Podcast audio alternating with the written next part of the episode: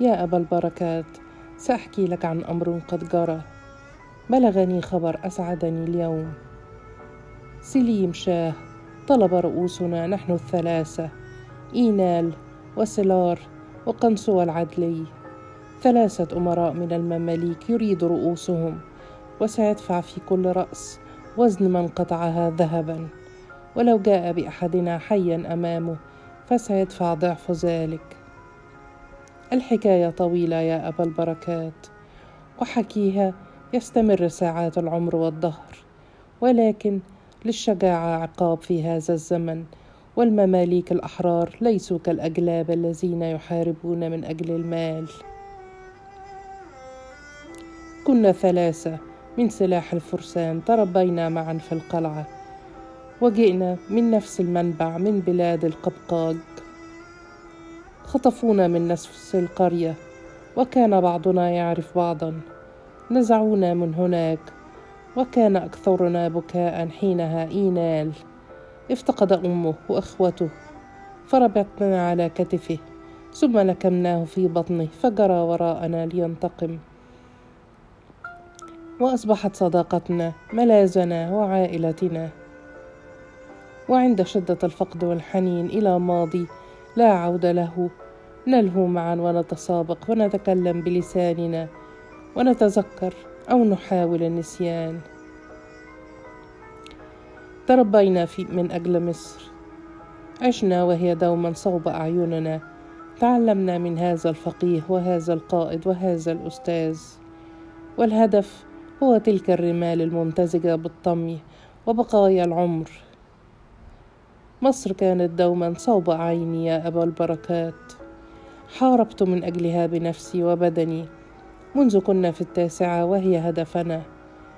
أنت ولدت في مصر يا أبا البركات فأصبحت مصريا.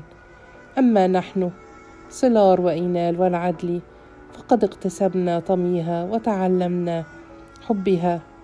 أتفهمني؟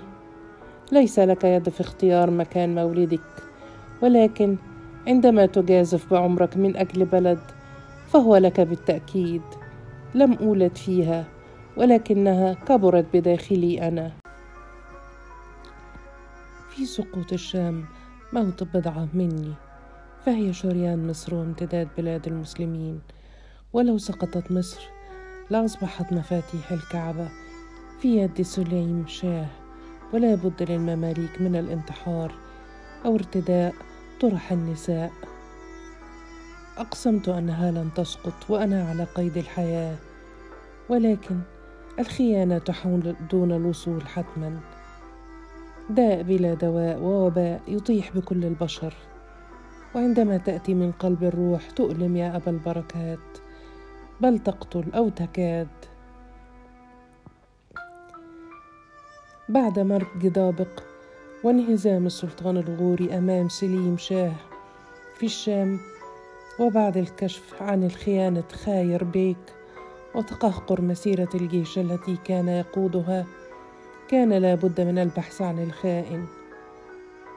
خاير خان سلطانه لطمع في نفسه. كان يريده كان يريدها ويحبها. مصر ولكنه لم يصنها ولم يقدرها. هي ليست أمة تسير على طوع هوى سيدها يا أبا البركات. مصر تستعصي على الخائن وحتى على المخلص. أراد مصر ودفع ثمنها ببيع روحه للشيطان إلى أبد الآبدين. وعده سليم شاه بحكمها إن انتصر. فخان. هذا حدث منذ زمن. لا أريد أن أطيل عليك. كنت أنا من طلب من السلطان الغوري قيادة مسيرة الجيش. ثم تغير هذا بين ليلة وضحاها. وأعطى القيادة لخاير بيك. لماذا؟ هل تساءلت يا أبا البركات؟ هل أخبرك أحد قبلي؟ لماذا غير السلطان رأيه؟ ما سأقصه عليك. لا بد أن تبقيه في قلبك. لا تحكيه ولا تكتبه. فهزيمتي ليس بعدها هزيمة. وانتقامي لا بد سيأتي. ولن يكون إلا بقتل الخائن بل كل من خان. خاير خاير بيك يا أبا البركات. عرف أن السلطان طلب مني قيادة مسيرة الجيش وحمايتها في مرج دابق. وأقنع خاير السلطان بأنني لا أصلح. فلم أزل أمير أمير طبلخانة وهو والي حلب. ولا بد لي من البقاء حول السلطان لحمايته. هكذا قال الخائن. وكنت حول السلطان وحميته. تتساءل كيف حميته وقد قتل في الحرب؟ أخبرك يا أبا البركات وهذه روايتي ويمكنك كتابتها. قتله قائد عثماني بعد أن اكتشف مكانه من بعض المماليك الأجلاب. وحارب الغوري لآخر نفس. وكانت الحرب قد قامت على قدم وساق واشتد أوارها. شق سيف العثماني بطن السلطان واجتمع حوله الجنود يبغون سرقة جثته. وأنت تعرف يا أبا البركات أن للجثث قدسية عند المصريين وأنا منهم من المصريين. أعرف قدسية الجثة وما سيفعله بها سليم. لو مثل أحد هؤلاء بجثة سلطان المماليك فالعار سيحيط بنا إلى آخر الزمان. حاربت بسيفي وخنجري حاربت من أجل جثة الغوري وهذا القائد يريد أن ينتزعها من بين يدي وهذا الجندي يتسلل من خلفي كالضبع الجائع. حاربت الكثير ولم يكن أمامي سوى حل واحد أنقذ به سمعة المماليك وسلطانهم. في ثواني قطعت رأس الغور بسيفي وجريت به وتركت الجسد قائما مكانه لضباع العثمانيين. فلا فائدة لجسد بلا رأس ولن يصدق أحد موت الغور لو لم يجدوا رأسه.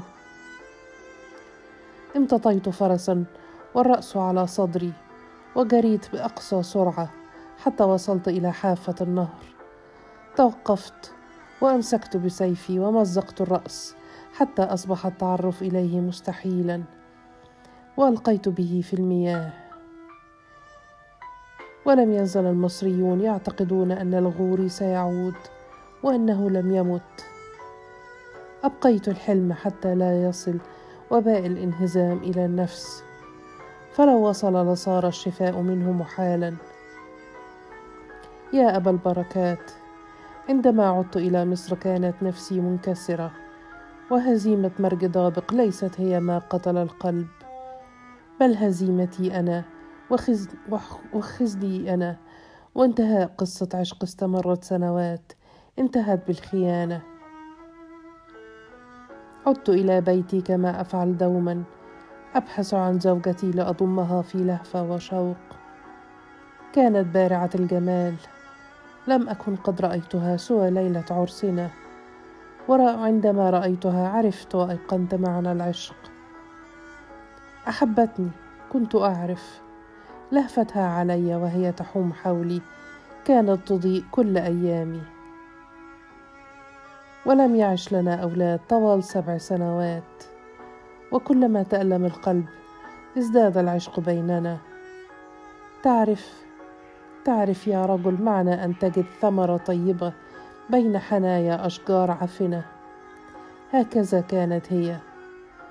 تعرف من أي نسل نبعت زهرتي؟ كانت ابنة خاير بيك.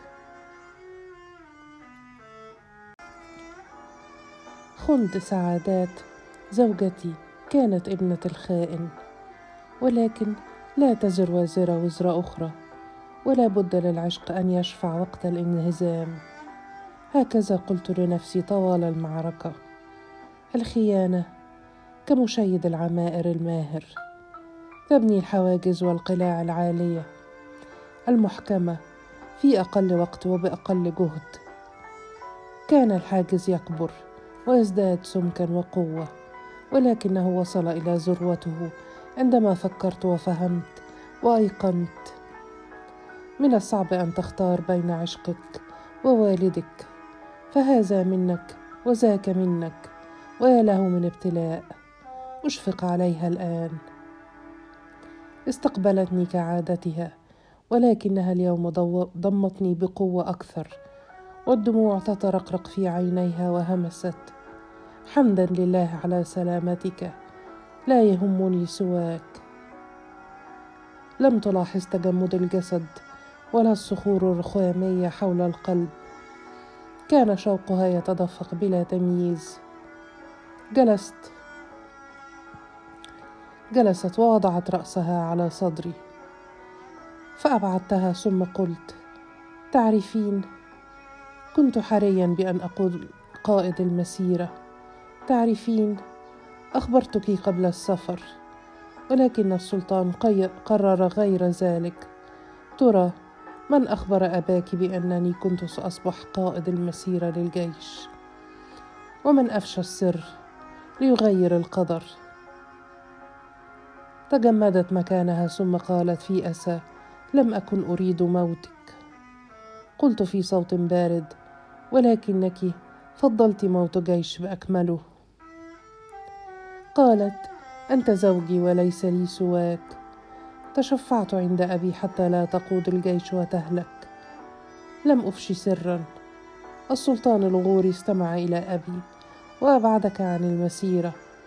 هو اختيار السلطان وليس ذنبي. لا مفر من الاستسلام. جيش سليم بحاجة بحجم بلد بأكمله. يزيد على مئة وخمسين ألف. لا أمل في الحرب. قال طلبت من أبيك أن يقود هو أن يثني السلطان عن اختيار المخلص واختيار الخائن بدلا منه. قالت في شيء من الغضب أبي ليس خائنا أبي يريد إنقاذ مصر من ويلات الحروب يفهم ويعرف. التقت أعيننا فقلت في صوت خافت أخبرتك وأنت بين ذراعي. كانت غلطتي ولا بد من موتي بوصفي خائنا أنا أيضا. أخبرتك كي تقر عينيك وتعرفي ولكنك أفشيت سر الزوج للأب. فعلت. قالت في هدوء أنقذتك ولا أندم. هي حرب لا قبل لنا بها. أطرقت برهة ثم قلت انتهت حياتنا معا. سأعيدك لوالدك اليوم. فتحت عينيها في فزع ثم قالت والدموع تنهمر بلا توقف. تعرف أنني أحبك. فقال أعرف. قالت وأنني لم أخنك. قال بل خنت وانتهى الأمر. قالت تظلمني لأنني أريدك حيا. تريد الانتقام مني وكأنني سبب الهزيمة. وأنا لست السبب. فقال هو والدك السبب خان وباع. قالت بل فهم وأبصر ما لم تبصره فقال هذا فراق بيننا يا سعادات. نظرت إلى عيني ثم قالت وهي تمسك بيدي تنتقم مني لأنك تكره أبي. أين عدلك يا أمير؟ فقال سيرافقك الجنود إلى بيت أبيك. همست في أسى. سلار شفاعتي أنك حي. ستعود إلي يوما وتفهم وتبصر. قلت في حسم لو أصبحت عبدا مكبلا يجرونني في الأسواق ما عدت إليكِ. كنت أعرف سعادات وأعرف كبريائها. لم تركع وترجوني ولم تجهش في بكاء العاجز المنهزم ولكن عينيها كانت تتضرعان وتلهثان وتطلبان وتتمنيان. قمت من أمامها في برود وطلبت من الجنود الاستعداد للرحيل. وتلاشت السنون السبعه وامتزج طعم العشق الطويل بدم الخيانة وشيدت القلاع وانتهى الأمر.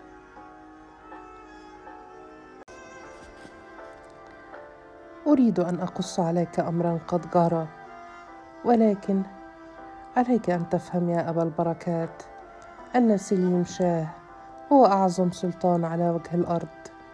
لن ترى أحدا في شجاعته ولا عدله ولا ورعه وأنه عطوف على الضعيف قوي مع الظالم وأنه متواضع مع العلماء والقضاة وحاسم وقاس مع العدو فقط. أتريد أن تكتب الحقيقة؟ فلتسمع مني إذن. لم يكن ليأتي إلى الشام لو لم يستغز به العلماء من بطش المماليك. اسمعني يا أخي ولا تغضب. فالمماليك لصوص بطبعهم والأجلاب منهم يقتلون بأجر ويحاربون بغنائم. لن أنكر أن بعضهم ليس كذلك وأنني قابلت بضعة منهم يملكون من الورع والتواضع ما يضاهي ورع أولاد عثمان. ولكنهم قليلون يا أخي. في وقت الحروب لا تتوقع أن يفرز الجندي الرجل من الشيخ ولا الطفل من الهرم. هي لحظات فوضى مثلها مثل نهاية العالم. لكل حرب ضحايا ولكل انتصار قسوة وبطش. هكذا الدنيا ومن يقل غير ذلك يكذب عليك يا أخي. ولكنني كان لي شرف مرافقة خادم الحرمين الشريفين ومالك البرين والبحرين وكاسر الجيشين الملك المظفر سليم شاه.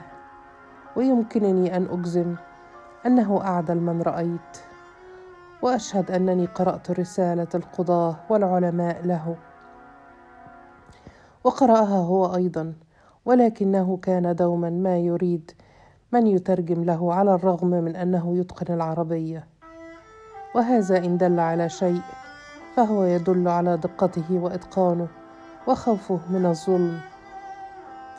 لا أتى للشام لمطمع في نفسه كما يدعي بعض الناس ولا وصل إلى حدود مصر لأنه يريد أن يسيطر على كل بلاد المسلمين كما يدعي المغرضون بل هي صرخة استغاثة من شيوخ الشام لملك مسلم ورع محب للخير والعدل. أما شأنه مع طومان باي فقد راجعت رسائله بنفسي وقد طلب منه مرارا أن يستسلم ويدفع الضرائب ويعترف به سلطانا على مصر. ورفض تومان باي ورفض أمراء المماليك وقتلوا حامل الرسالة. لأكون صادقا معك تعاملت مع أمراء المماليك ووجدت في نفوسهم غرورا. لا أعرف كيف اكتسبوه والثقة زائدة في النفس. لا أحب التعامل معهم ولا يشفع لهم سوى شجاعتهم في الحرب وإتقانهم اللغة العربية لا أكثر. أقول لك يا أخي إن ما فعله بعض جنود العثمانيين ليس من أخلاقنا ولم يكن بعلم من الملك المظفر سليم شاه. هي تجاوزات من جنود اجتازت الصحراء بين جوع وعطش وتعب وإعياء لا أكثر. بل أقول لك ما هو أكثر. لقد سمع السلطان بأن أحد جنوده المقربين قد اعتدى على فلاحة في الشرقية أمام العامة وزنى بها والعامه يشاهدون ولا يدافعون. فالسيوف على الرقاب وما إن علم الملك المظفر حتى أمر فورا بقتل الجندي العثماني أمام العامه هل رأيت وعصرت عدلا أكثر من ذلك؟ أيفعلها غازي أم شيخ ورع يا أخي؟ أتريد أن تكتب الحقيقة؟ أنا أقولها لك وأشهد بها أمامك. لم أرى التردد على الملك يوما إلا على حدود القاهرة. فالقاهرة لها رهبة لا مثيل لها. نقول في بلادنا إن رهبتها تأتي من هذا التمثال المسحور أبو الهول والأهرام الثلاثة. كان سليم شاه يحلم برؤيتها وكان قد سمع عن مبنى بعينه في القاهرة. صرح عظيم أقسم سليم أن يزوره لو تسنى له دخول مصر. إنه مسجد مهول يسمى مسجد السلطان حسن. نعرف أنه كان سلطانا وقتله أمراء المماليك وأن المسجد لا يضاهيه مبنى آخر في كل بلاد المسلمين. سمع عنه سليم فأقسم أن يزور الأهرام يوما ثم يبيت في مسجد السلطان حسن عدة أيام. لا أعرف ما كان يستهويه في المباني العظيمة ولكنه كان دوما يقول إن الحضارات هي بضعة مباني لا أكثر ولا أقل وأنه بغير مشيد العمائر لا يوجد تاريخ ولا مكان ولا انتصار. هذا ملك حكيم وعادل ومتواضع وأفضل من انجبت بلاد المسلمين. يا عمتي سأحكي لك عن أمر قد جرى ويا له من أمر عمت مصيبته الورى. كنت أفكر طوال الليل في طريقة للهرب أو المراوغة ففي اليوم التالي فنائي وقمة هزيمتي. وكان عقلي يتلاعب بي ويهدئ من فزع النفس فيقول إن رجلا خير من ألف وكوني جاريته هو فقط خير من أن أكون خرقه في يد الجيش. وحسام الدين شاب وليس بهذا السوء ولكنني كنت أكرهه بطول النخيل وعمق النهر. ومع أنه أنقذني فقد كنت أجد خسة فيما أراده مني وما كاد يقدم عليه. تعرفين يا عمتي لو طلب منك أحد أن تمزقي جلدك كله وتلصقي بلحمك جلدا آخر. وقال هذا قدرك وهو أهون من غيره فماذا ستفعلين؟ كنت وحيدة ابي ومدللة وسعيدة في بيت والدي بين إخوة وأهل كرام. والآن أصبحت تحت رحمة هذا الفلاح وأهله الجهلاء. كنت قد عقدت العزم على أن أحاول من جديد. فلا بد أن المال يغريه ويملأ طمع نفسه. لا بد من استعمال الحيلة والدهاء أو الهرب. وكنت أعرف أن نتيجة الهرب الهلاك لا محالة. وعمق كرهي له كان يكمن في خديعته أو خديعة نفسي التي ظنت لبرهة أنه نقي كالفرسان. ولكن نفسه طامعة شريرة بلا رحمة ولا وفاء. حسام الدين هذا هو جني من أعماق البحار ولكنه جني سفلي. دعوت عليه وعلى عائلته وعلى كل أولاد عثمان وكل أهل بلبيس. في الصباح قررت المجازفة والهرب مع أخي. بحثت عنه في البيت ولم أجده يا عمتي. كان بيتا من ثلاثة طوابق وظننت أنه في الحظيرة. وسألت عدلات في فزع فقالت في لا مبالاة إن حسام الدين أخذه معه اليوم. وأيقنت ساعتها أن معركتي ليست ككل المعارك يا عمتي وأن جيشي ليس به جنود.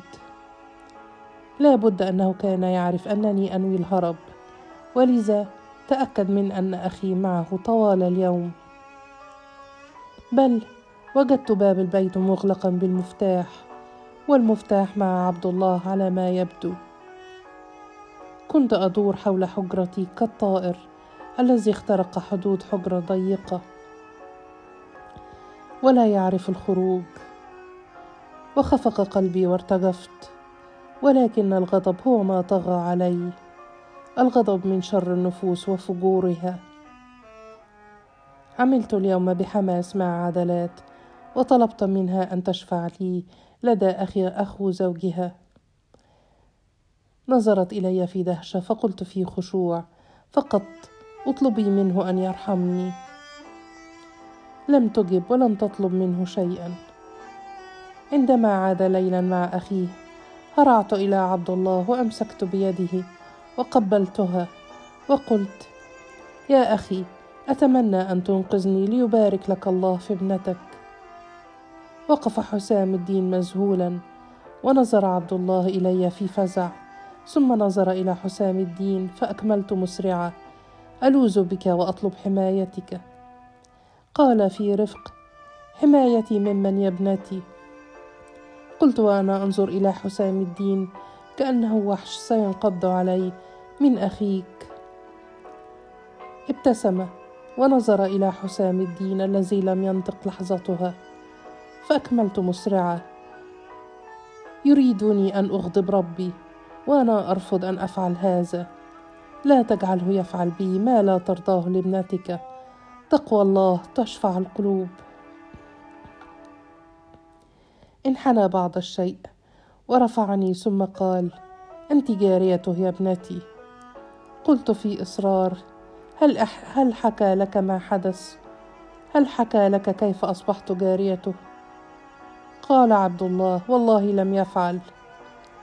فقصصت عليه كل شيء بسرعة ودون النظر إلى حسام الدين. والأمل يعطيني القوة والحياة. استمع إلي في صمت ثم قال لا أعرف كيف أساعدك. لو كان قد اشتراك من الجنود. قلت في إصرار هل يحق للجنود العثمانيين دخول مصر؟ قال عبد الله في حسم والله لا يحق. فقلت فلما يحق لهم بيعي وشرائي؟ منذ متى تبايع المصريات للجنود يا أخي؟ نظر عبد الله إلى حسام الدين الذي استمر في صمته حتى ظننت لأول وهلة أنه يخجل من فعلته ومما كان يهم القيام به. ثم قال يا حسام الدين ارفق بها فهي ابنة بيت عز والزمن يزل. قلت في انتصار لك الشكر يا أخي. قال عبد الله في لطف أنا مثل أبيك يا ابنتي ولست في سن أخيك. ثم نظر إلى حسام وربط على كتفه وقال أسترفق بها؟ فقال حسام وهو ينظر إلي نظرة لا أفهمها سأرفق بها. أعدك بأنني سأرفق بها. ثم اختفى عن الأنظار فاطمأن قلبي ولكنني لم أدخل حجرته. مكثت في بهو البيت أحتضن أخي وأتدثر بغطاء كبير أنا وهو. نام أخي بعد أن انتصف الليل ولم أنم أنا. كان القلق يساورني ولم أكن أعرف أهو اقتنع بكلام أخيه أم لم يفعل. ولو لم يفعل فماذا سيحدث؟ فكرت في الخروج إلى الحقول ولكنني كنت أشعر بالرعب كلما تذكرت ما فعله بي الجنود أخذت أهتز إلى الأمام وإلى الخلف وأنا أحكم الغطاء حولي حتى سمعت خطوات تسير في اتجاهي. أغمضت عيني لعل الخطوات تختفي. ويعرف السائر أنني نائمة. كان حسام الدين. ما إن رآني حتى ناداني وقال في قوة اتركي أخاك هنا. قلت في ترجي أخوك شفع لي. لدي ابن وزوج. ارفق بحالي واتركني أرحل. قال وكأنه لا يسمعني اذهبي إلى الحجرة. تركت أخي. وهممت بالجري إلى باب البيت فلحق بي في لحظتها. وأمسك بي ويدي على مقبض الباب تتشبث به. جرني إلى الحجره وقال في حسم إياك أن تصرخي. صرخت فوضع يده على فمي حتى وصلنا إلى الحجرة. دفع بي بداخلها وأغلق الباب بالمفتاح. حاولت أن أرجوه قائله شهامتك من شيم الرجال. أنا أم وزوجة. لا تزلني. أتوسل إليك. حميتني وأنقذتني. أكمل عملك الصالح ولك الثواب. أنت خير الرجال. أخي. قاطعني وهو يخلعن عليه ورداؤه. لا تقولي أخي مرة أخرى. قولي مولاي. قلت في تلعثم وقلبي على مسمع مني. كنت كريما معي بالأمس. والله لن أنسى كرمك ما حييت. ولو لم أدفع لك ما دفعت فافعل ما شئت. هو حقك. لو لم أدفع لك ما دفعت. قال وهو ينظر إلى جسدي وكأنه بضاعته. هو حقي نعم. وأنت ملكي افعل بك ما أشاء. اليوم وغدا وكل يوم. اخلعي ملابسك وكفي وكفي عن الكلام. جلست على الأرض وقلت في ترجي استمع إلي فقط. ثم قلت في ذل لم أعرفه من قبل. أتوسل إليك سأموت لو حدث هذا. جلس أمامي وأمسك برأسي وقال في قوة لا أريد أن أستمع إليك ولا تعنيني كلماتك على الإطلاق. ولا أريدك أن تتكلمي دون إذن مني اليوم. ثم رفعني في ثوان إلى فراشه وخنق جسدي. وهممت بالصراخ فكتم فمي. وحبس ذراعي وراء ظهري وقال لو صرخت أمزقك اربا أمام أخيك الصغير. ثم أبيعه للجنود العثمانيين ليخصوه لو كان محظوظا.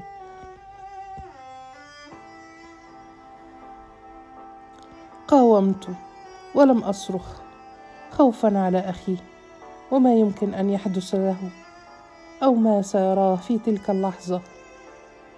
ضربت بكل أطرافي وبكل ما أملك من قوة وتوقعت أن يصفعني أو يضربني بالصوت أو يتركني لحالي ولم يفعل. يا عمتي ماذا أقول؟ نحت وكأنني فقدت كل عائلتي وخرجت من فمي صرخة ضعيفة بها كل مرارة الهزيمة وقلت تعرف كم أكرهك. تأوهت وأنا أشعر به بداخلي وقشعريره تسري في كل جسدي والدموع لا تجد طريقها إلى عيني. تأوهت ألما على ما فقد وما استبيح لو كان بيدي كنت نحت عن ساعتها وفنيت نفسي من من حدة ذرات النواح في الهواء. ترك علاماته علي. ختم جسدي بالنار ليتأكد من أنني أمته. حرق أعماق روحي وبقيت روحي حرة رغما عنه. انهزم الجسد أمام عدو وخائن بعد أن انتهى دفنت رأسي بين يدي في خزي. لم يكن بيدي شيئا.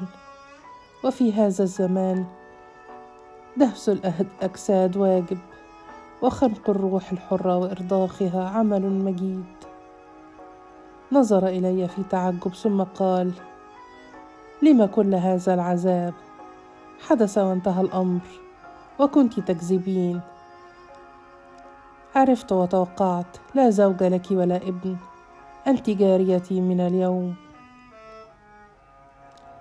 هويت إلى الأرض ولم ابكي وقلت في صوت متقطع وأنا أشهق بين الحروف وجسدي يرتعد من السطو عليه بلا توقف. سأدعو عليك في كل صلاة. ما فعلته؟ ظلم فادح. ثم أكملت بصوت خافت لنفسي. أنت أحقر من كل العثمانيين مجتمعين. أنت تنتصر على امرأة حرة لتجعلها أمة كرها وغصبا. تنقذها لغرض في نفسك. كرهي لك ليس بعده كره. ساذبحك بيدي يوما وسأشق بطنك وأنت حي. وآكل كبدك كما فعلت هند ولكنني سأكلها أمامك وأنت حي. لن أنتظر حتى تموت. قال بعد برهة بما تتمتمين؟ تعالي هنا لا تنامي على الأرض الباردة. ثم قال في حسم إن أطعت أوامري فلن تعملي في البيت بل ستصبحين في مرتبة مختلفة عن كل الجواري وسأشتري لك الحرير وأهتم بأمرك إلى حين. قلت في مرارة ابحث عن غانية يا رجل. فقال ولما أبحث عن غانية ولي جارية؟ قلت لو قطعت جسدي قطعا متساويات فسأقاومك كل يوم وكل دقيقة حتى نهاية عمري. كنت قد أقسمت حينها ألا أرجوه ابدا وإن الكره لا بد أن يهدئ الرعد بداخلي. في الكره أمان لا يعرفه سوى المظلوم. قال في لا مبالاة سنرى.